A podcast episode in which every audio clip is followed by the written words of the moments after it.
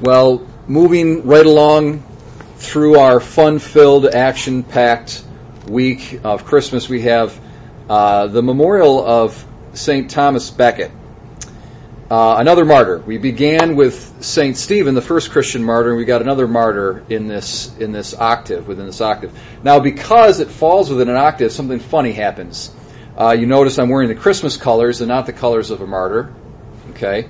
And actually, all the readings and everything is exactly the same. The only difference is you throw in the martyr's prayer, the prayer that's proper to St. Thomas Becket, um, in, for the opening prayer, what's called the collect. So that's the only difference. And I'm going to preach about him too. Um, Thomas Becket, he was uh, the most famous martyr uh, of the Middle Ages. He was martyred in 1170 and he was really a martyr for the rights and the authority of the church as over against the secular powers. Uh, the antagonist in this particular instance and this particular drama was Henry the Second, King Henry the Second of England. Um, Thomas was the Bishop of Canterbury, which is the main see in in uh, England, and uh, there's a conflict between the two, and as a result of it, uh, Saint Thomas uh, was martyred. And uh, why he's the most famous martyr of the Middle Ages is because very soon after his murder, uh, he was murdered right in the Cathedral of Canterbury, and um, he was buried there. And a lot of miracles started taking place at his tomb. So he his he was canonized only three years after his death, which, especially in the Middle Ages, was considered a very quick canonization.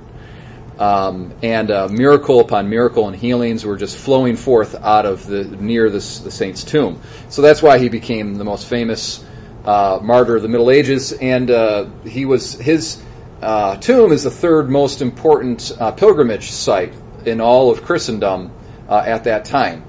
And if anybody can remember their high school English class, I was an English teacher, so I taught.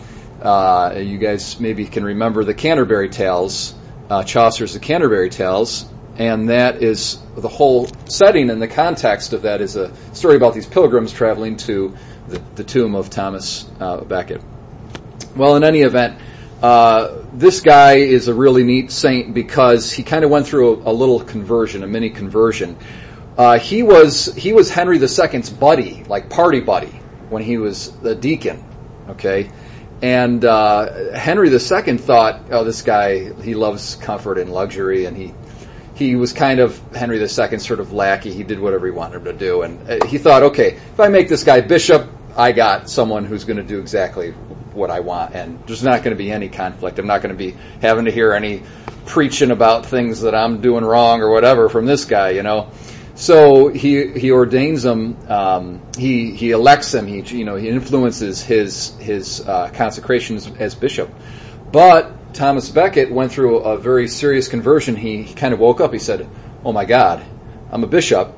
I got to really take this whole clergy thing really seriously." And so he went through a very big conversion, and he started uh, uh, embracing a very severe penitential life and uh, a life of great austerity.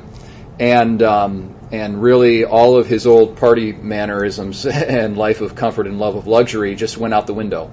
And suddenly Henry was like, wait a second, this is not the Thomas that I know. What's going on here? And next thing you know, there's a conflict between the two, and Thomas was exiled from his see, and then he came back, and then he was kicked out. And it really came down to the rights of the Pope over against the King of England. And Thomas was uncompromising. He says, in this particular issue, you king are transgressing your boundaries and uh, you're violating the rights of the church that have been ordained by Christ. And you're out of line, mister. Period. Okay? There's no fudging on this one. And Henry didn't like that. So eventually, um, when, in, a, in a period of time when uh, Thomas was back in his see and he was living in the cathedral, assassins were sent in to kill him. It was four knights, and they came in. Uh, there's detailed eyewitnesses. So the other thing that makes this guy's life interesting, detailed uh, account of his martyrdom because there were many eyewitnesses, and it's extremely gruesome. I don't even want to get into the details, but they were they basically were just slicing multiple times at his head All right, and his his just they just really it was a very very gruesome murder right in the cathedral, and um, Thomas the after he got hit the first time he fell on the on his knees and he was not dead yet, and he said the last thing he said uh, in utter calmness and peace of mind and collectedness he says, "For the name of Jesus and the protection of the church, I embrace death." Okay. And uh, you know, it, you want to read the details. It was it's very very gruesome. Uh, I won't. I'll spare you the details. But in any event, um, he everybody was very impressed in, in how he embraced death. I'm just going to read you another uh, account, eyewitness about his dead body when they were preparing his body for burial. It says his dead body was removed and placed in the shrine before the altar of Christ. On the morrow, it was carried by the monks and deposited in a tomb of marble within the crypt. Now, to speak the truth uh, that which I saw with my own eyes. He wore hair cloth next to his skin, then a coarse woolen fabric, over that a black cowl, then the white cowl in which he was consecrated. He also wore his tunic and dalmatic, his chasuble, pall, which is a cloak, and his mitre, which is what the bishop has on his head. Lower down, he had drawers, I mean his underwear. He had drawers of sackcloth, and over these, others of linen. His socks were of wool, and he had on sandals. Now, first of all, he was wearing a lot of clothes, but that's because they didn't have heating at that time, and the cathedrals were really cold. Really cold. So these guys had to wear like basically parkas 24 7 because it was so cold. That's why he had so many clothes on. But the, what I draw your attention to is that he had hair cloth next to his skin, and then he had all his vestments and his kind of regal style clothes over that. And the hair cloth is very uncomfortable to wear. It's a it's a penitential garment, and his underwear itself was of sackcloth. Again, another very very uncomfortable uh, cloth, and then linen over that. You see, so the comfortable cloth was over the uncomfortable cloth. The uncomfortable cloth was what was in, in next to his skin. So he's doing two things at the same time. He is uh, embracing penance and austerity for the love of Christ and in humility, but then all the more he's covering it up too, so it's hidden. Okay, and that's humility. And so the moral of the story for us, I think, is the humility that we see at Christmas time with Christ and His great divinity is is is humbled and hidden within the guise, so to speak, of a little baby. Okay, that kind of same humility. We see that in the saints. We see it in St. Thomas.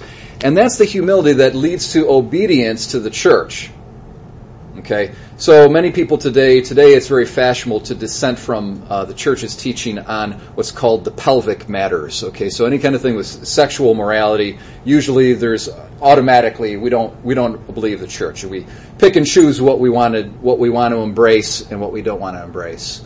And that's a it's a violation of faith. It's a violation of charity. Okay, with charity we should embrace the communion of the church uh, it's a violation of obedience, but really also too, it's it's really contrary to the virtue of humility as well. And I believe in Thomas's case, it was humility that led him to say, "Who do I think I am?" Treat, treating the church's teaching as if it was optional. And it was that humility that brought him to a place of utter surrender to the church's teaching, even at the expense of his life. So, my brothers and sisters, I leave you with that. I think that's kind of the take home lesson, or at least one of many take home lessons we can gather from this saint. So, let's ourselves uh, not pick and choose what we want to believe, what we don't want to believe that the church teaches, but let's embrace the fullness of the Catholic faith uh, in humility, like Thomas Becket.